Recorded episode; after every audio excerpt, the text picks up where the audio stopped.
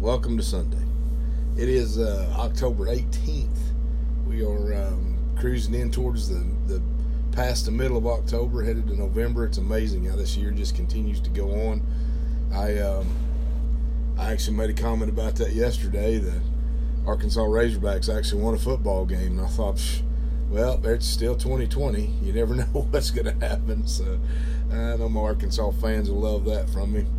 But um, man, I want to I want to share some stuff with you this morning. I I um it's been a it's been a long week. It's been a a very strenuous week. There's been a lot of things going on outside the, the parameters of things, and and just um, you know when when you have a lot of things happening, that there's it takes a toll on you. You know, it's like it drains you, and that's kind of how I feel this week. It's it's been, there's been there's been lots of things. You know, God, God's shown me a lot of things. There's been a lot of things going on in the world around me, and well, there's been some challenging moments throughout this this last week. So, so bear with me. I may have to drink some coffee in the midst of this thing, but I, I want to share with you something that actually that actually got poured into me after a message last week. So this this is something unique.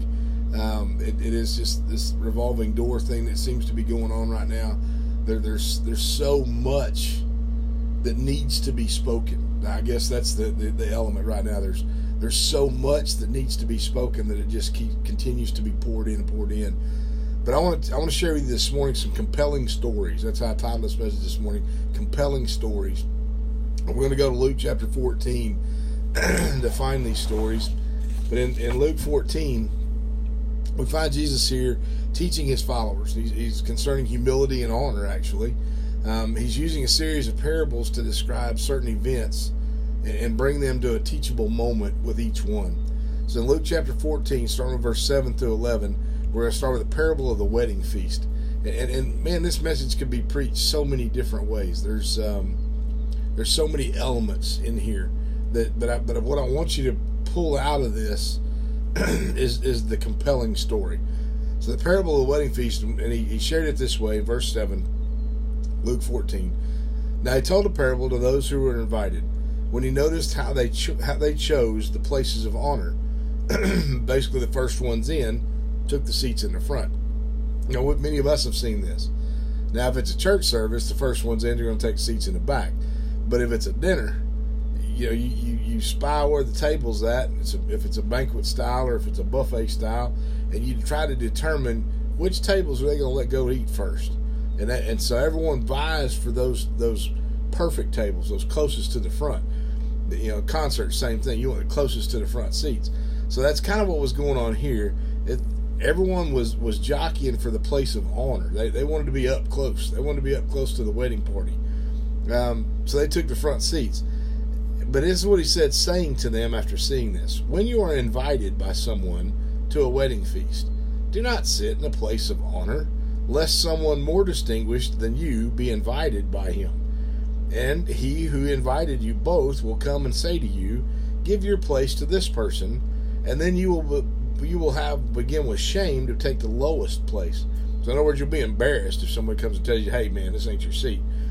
But when you are invited, go and sit in the lowest place, so that when your host comes by and may see you, friend, move up higher then you will be honored in the presence of all who sit at the table with you. For everyone who exalts himself will be humbled, and he who humbles himself will be exalted. And that alone would preach. He who humbles himself will be exalted. You you want to you want to take the big dog chair, you're probably going to have to fight your way through that. But if you'll simply humble yourself, if you'll if you'll be that lower voice, if you'll be that that unintimidated, just just biding your time. God will honor you in those places. Luke 14, verses 12 through 23 says this This is the parable of the great banquet. He said also to the man who had invited him, When you give a dinner or a banquet, do you invite your friends or your brothers or your relatives or your rich neighbors, lest they also return and, and invite you to be so that you're repaid? But when you give a feast, invite the poor, the crippled, the lame, the blind and you will be blessed because you cannot they can't repay you for you will be repaid by the resurrection of the just so what he's simply saying is is man don't do things just so you look good and, and you get invited to the next party. I mean, a lot of times that is what we do. You know, we we rub shoulders with the hierarchy. We rub shoulders with those who who, who we think might gain something for us in return. You know, and we, we put on these big events and we invite these these high end people thinking they'll invite us to their event and we'll look good. That's not what he's saying for us to do. He's telling us, man, go go invite go invite those that are that are not welcome. Go invite the poor. Go invite, you know, the crippled, the lame. Bring those in because those guys can't repay you. They're, they're not going to hold a feast next week and bring you to theirs. You know, they can't repay you. You'll get your reward because of who you're of what you're doing for them, for your service to them, that humility. Verse 15 says this that when one of those who reclined at the table with him heard these things, he said to him, Blessed is everyone who will eat bread in the kingdom of God.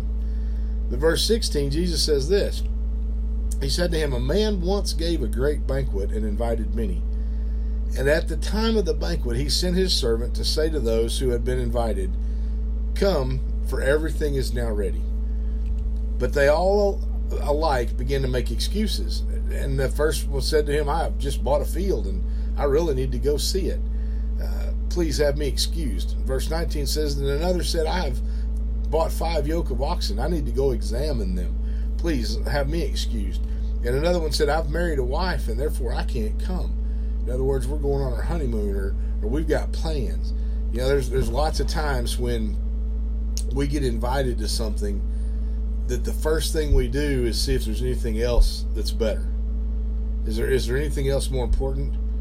You know, maybe maybe you've been invited to, to serve at your church for a particular event. Oh, let me let me pray about it. Oh, I love that verse. Let me pray about that. The Bible says you should be praying without ceasing. So when did you stop praying? You know, you, you should know instantly when, when when you're given opportunity to serve the Lord. There shouldn't be this "let me pray about it" thing. That that boy, that's one of my pet peeves. That's a whole other sermon. But but think about that. Oftentimes, that is exactly what we do. We we excuse ourselves away because eh, that might be fun, but I think this party over here might be better. I might gain more from it. So I'm, I think I'm going to go for this one. And, and that's what he's saying. And so he goes on to verse 21. He said, So the servant came and reported these things to his master. Then the master of the house became angry, and he said to his servant, Go out quickly to the streets and the lanes of the city, and bring in the poor and the crippled, the blind and the lame. Just just go out here under the bridges and, and invite those guys. Yeah, I know they'll come. And the servant said, Sir, what you command has been done, and there's there's still room. And we've gone out under the bridges and we found all the homeless, and man, there's still room. So he says this in verse 23 And the master said to the servant, Go out to the highways and the byways, the hedges, and compel people to come in, that my house may be full. For I tell you, none of these men who were invited in the beginning shall taste my banquet. Man, that's a again. There, there's so many ways you can you can preach this passage of scripture but what I'm what I'm what I'm really wanting to focus on is this compelling. Go go and compel them to come in. Go compel them to come in. The definition of the word compel is is literally to to drive or urge forcibly or forcefully or irresistibly. Um, hunger compelled him to eat. He was so hungry he was he was compelled to eat. The, the, the general was compelled to surrender um, to cause to do or occur by overwhelming pressure. Put so much pressure on them that they come. Don't don't let them have an excuse. This is what he's saying. Compel them to come in. Public opinion compelled her to sign the bill politically. Um, to, to drive together. The prefix "com" in, in the word compel acts as a strengthener in this word. So to compel is to drive powerfully for, or force. So you may feel compelled to speak to a friend about his drinking problem, or, or, or, compelled to reveal a secret in order to prevent something from happening. A compulsion is usually a powerful inner urge. A compulsive shopper or a compulsive gambler usually can't hold on to money for long. You might you might not want to be to do something unless there is a compelling reason. However, a compelling film is simply one that seems serious and important. this is where this came from. Ron and I just uh, were just kind of chatting on our way to church last Sunday. Excuse me. and I had I just finished preaching um, a, a message last week, and and and man, it that the, the message I preached last week, like it's like sometimes when you're when you when you finish, it's like somebody just kind of unplugged you, or or maybe it's like an air mattress that somebody turned the valve open on, so everything just kind of deflates. You this this all pours in, and and and, and I and I, I want it to come out a certain way, and I want you to get it a certain way, and I want you to hear what God's saying to you so much that that sometimes when I'm done, it's it's just like um, this adrenaline dump takes place, and I and, and I'm kind of washed out. So here we are driving into to church, and you know just finishing this message, and and I you know I here I am gassed, and and, and but, but we're talking about just that this this urgency of getting others to grasp uh, or understand the message. There there's um, I have a tendency that when I speak to to, try to bring a compelling nature to the close. Um, I want to make sure you get it. I, I really want to make sure you heard the heart of God. I want to make sure I haven't messed it up enough or blundered through it enough that you miss it. Because I want God to, to touch you. I want God to speak to you. I want, I want you to get from Him the things that you need, no matter when He pours through me or what He pours through me. And and so when we're talking about this very thing, about this compelling thing, and and and to understand the message and to be able to own it and, and to apply it to their lives. And, and and the word compel came up reminding me of this story where jesus was sharing. And and i had to jot down a few notes so that when i got back here i could write this message. I've kind of worked on it throughout the week about this this urgency that he used. So the, the story that he's given he's given this urgency this this this host wants his house full. Um, for whatever reasons he had. He he he had everything prepared, everything he needed. All this this all the party favors were in place. Um, maybe he'd spent a lot of money on the meat. Maybe he'd spent a lot of money having it cooked. And, and now if, if if we don't have anybody here, it's just going to go to waste. It was for nothing. So he's compelling people to come in and partake of what he's he's invested in. Is what he's done. when God drops these messages in my brain and my heart, I, I know it's something He wants shared. It's not just um, not something He just wants spewed out into the wind.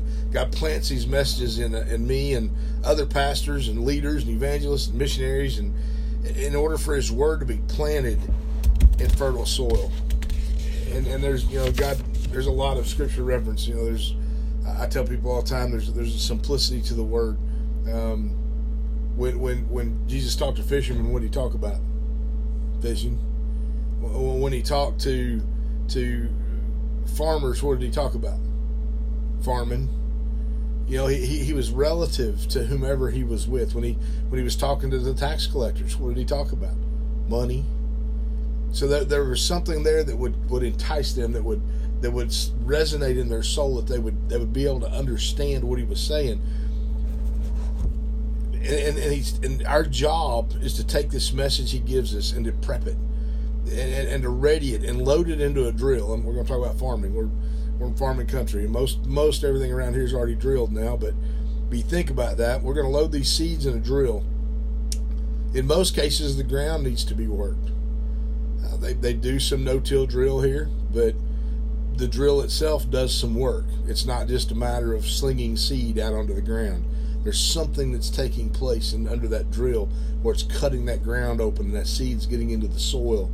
And and so that, so when you know the, the, the, things that come ahead of planting, I, have I've often referred to um, my time in the ministry where God has has shown me that you know we talk about planting seed, we talk about watering, we talk about God getting a harvest, but oftentimes someone has to go in first and break that ground up. If you've ever uh, I live. I grew up in farm country, so if you've ever seen them take a raw field and turn it into something they can cultivate, it's brutal. Um, they use usually it's called a one way. It's this great big sharp bladed plow that has multiple blades on it, and it and it it cuts. It cuts deeply and it rolls that soil over in these great big huge chunks and when they break that, that fresh ground open, there, there's grass, there's roots, there's all that stuff, and and and man, it's just it's pouring and it, you know they, they cut and cut and cut. Well, then they have to come back with a disc and disc that down smoother. They disc it down smoother. Maybe they use a chisel or whatever whatever it is you're used to in the farming country that you're in until that ground is down level again. And, and once it's smooth and once the field's been prepped, now it's time to come drill the seeds. There's a lot of work that goes into the ground ahead of planting seed. You have to understand that. There's lots of things take place that um, that go into that. But the story Jesus is trying to get across to his followers to understand is they needed to compel others to come and partake, to compel someone in with the urgency, to to insist that they hear the word, to strongly suggest that the message is for all of us to hear. It, it's not just for a few. You know, I know most of us have sat in a church service and we, you know, the preacher preaching away, boys giving a good word, and we're thinking, uh huh, I know who needs that one. Well, technically, it's for all of us. We need it. We we need to eat that word as well. We need to apply it to our lives. How often have you been invited to, to, to the very feast with the king only to excuse yourself for selfish reasons or because you weren't ready to give up your freedoms or, or you just figure there would be another time? How often does that happen for us? See, God's calling out to us on a regular basis. The, the, the, invitation to the feast is always in front of us. But many of us throw our excuses. Ah, just a little bit more time. I'm not quite done yet. I, I still need to go over here and check this out, or I still need to take this trip over here. I still need to do these things on my bucket list, and, and then I'll settle in. You know how many people don't make it to the end of their bucket list before they settle in? Something happens. It, it, it's it's just it's life. The Bible describes a time that is coming when we're going to search for him, but we will not be able to find him. What a scary place this is going to be. Listen to this spoken in this is all the way back Proverbs chapter 1 verses 1 through 20 uh, or chapter 1, I'm sorry, 20 through 33. And this is this is subtitled "Wisdom Shouts in the Streets." And I've used this passage before, but think, this is in Proverbs chapter one, starting verse twenty. Wisdom shouts in the streets. She cries out to the public square. She calls out to the crowds along the main street, to those gathered in front of the city gate. How long, you simpletons, will you insist on being simple minded? How long will you mockers relish your mocking? How long will you fools hate knowledge? Come and listen to my counsel. I'll share my heart with you and make you wise. I called you so often, but you wouldn't come. I reached out to you, but you paid no attention. You ignored my advice and rejected my correction. So I will laugh when you are in trouble. I will mock when disaster overtakes you. When calamity overtakes you, I will, uh, like a storm, when disaster engulfs you like a cyclone, and anguish and distress overwhelm you. When they cry for help, I will not answer. Though they anxiously search for me, they will not find me. For they hated knowledge, and they chose not to fear the Lord. They rejected my advice and paid no attention and when I corrected them. Therefore, they must eat the bitter fruit of living their own way, choking on their own schemes. For simpletons turn away from me to death, fools are destroyed by their own complacency. Verse 33 sums it up But all who listen to me will live in peace, untroubled by fear or harm. You see what he's describing there? This morning, God started pouring this message in. He added this bonus you really have to see this word. You, have to understand what this is saying. I mean, this was written in Proverbs. This is way back in the Old Testament. But look at today. Look at the heart of our nation.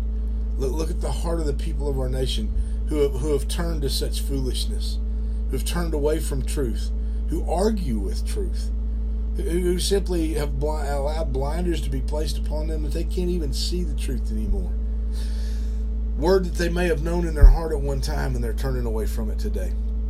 They're following a false narrative, they're following a false uh, truth. Uh, the Bible talks about that throughout history. It talks about the fact that we're going to put up for ourselves teachers because we have itching ears. We just want somebody to tell us what we want to hear. Man, there's churches doing that across this nation today, and it's so sad. They're not preaching an entire truth. Maybe they're not discarding all, but they're not preaching a complete you know, it's it's it's not about this this condemning nature. God's not a condemning God. but what He is is, is a compelling God. He is compelling you to come back to Him. He, he's crying out to us. He, he's, he's calling out in the darkness, saying, "Come into the light. It's it's here. It's available. It's yours. You know, it's it's it's right here." That morning that, that Ron and I went to church last week, we were running a little bit late because I'd spent too much time here, kind of like what I'm doing this morning. And by the time we got to church, that that the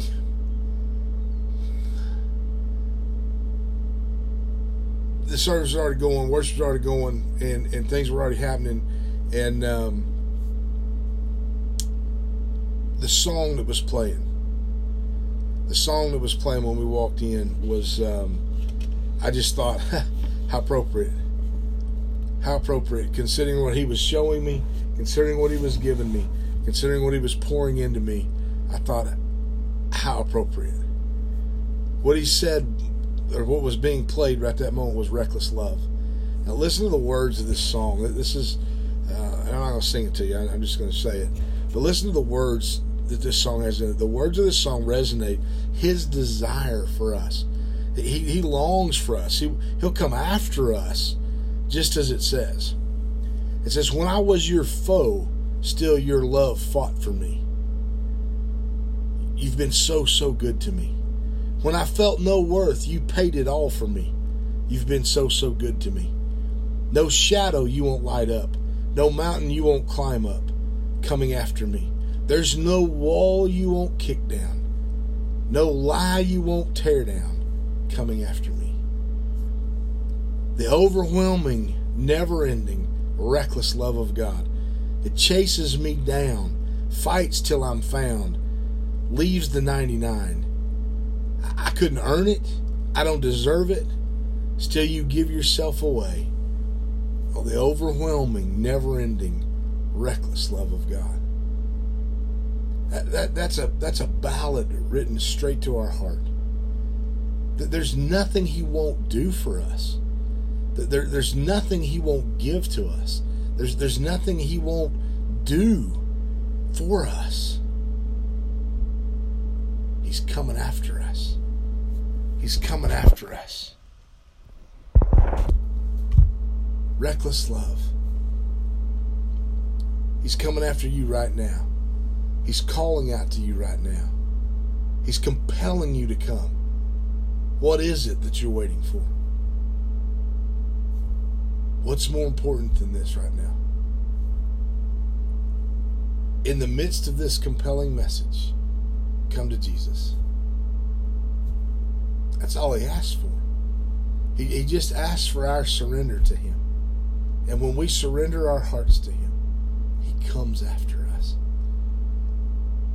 There, there's, there's nothing he won't do for us. I, I mean, I'm, you think about that. I, am reminded, of, and I've used this analogy several times. My, my, one of my favorite writers is Tommy Tenney.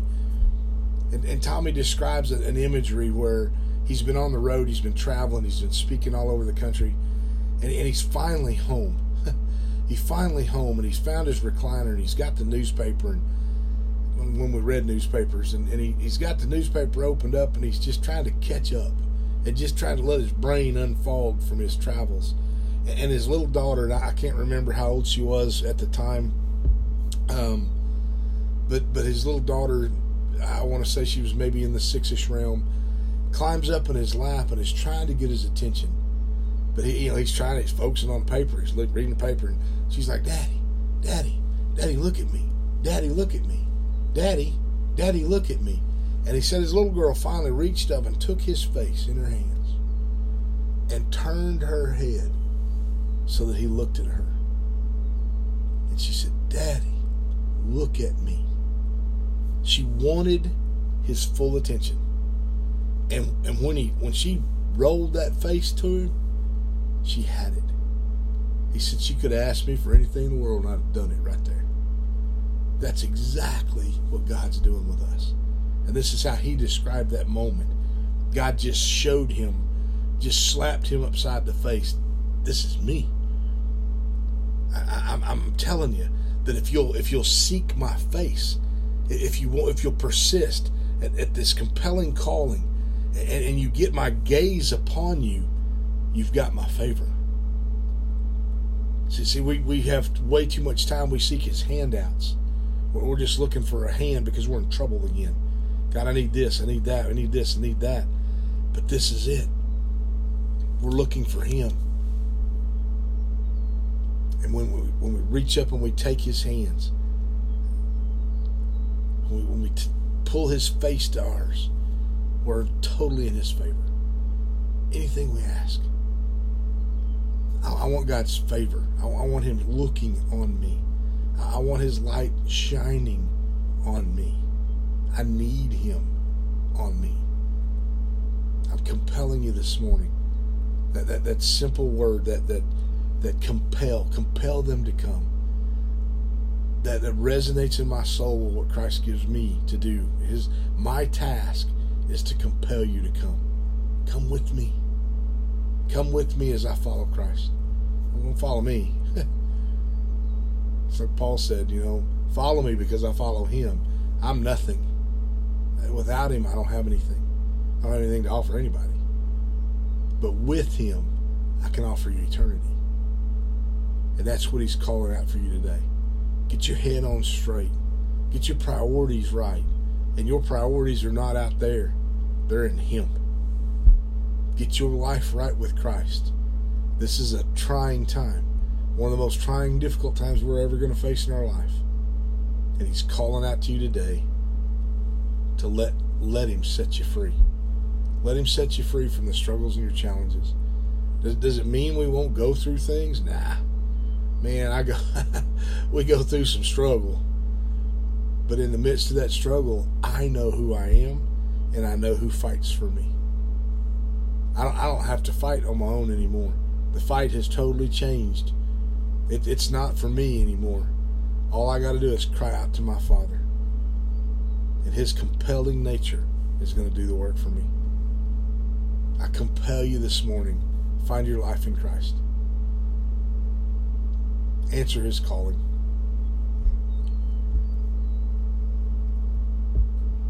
I don't think I don't I don't ever want to end a message that I don't compel someone to come to the Lord. I don't ever want to be in that place. Because it's not about me. I don't I don't do this because of me. I do this because I can't stop this stuff from pouring into me.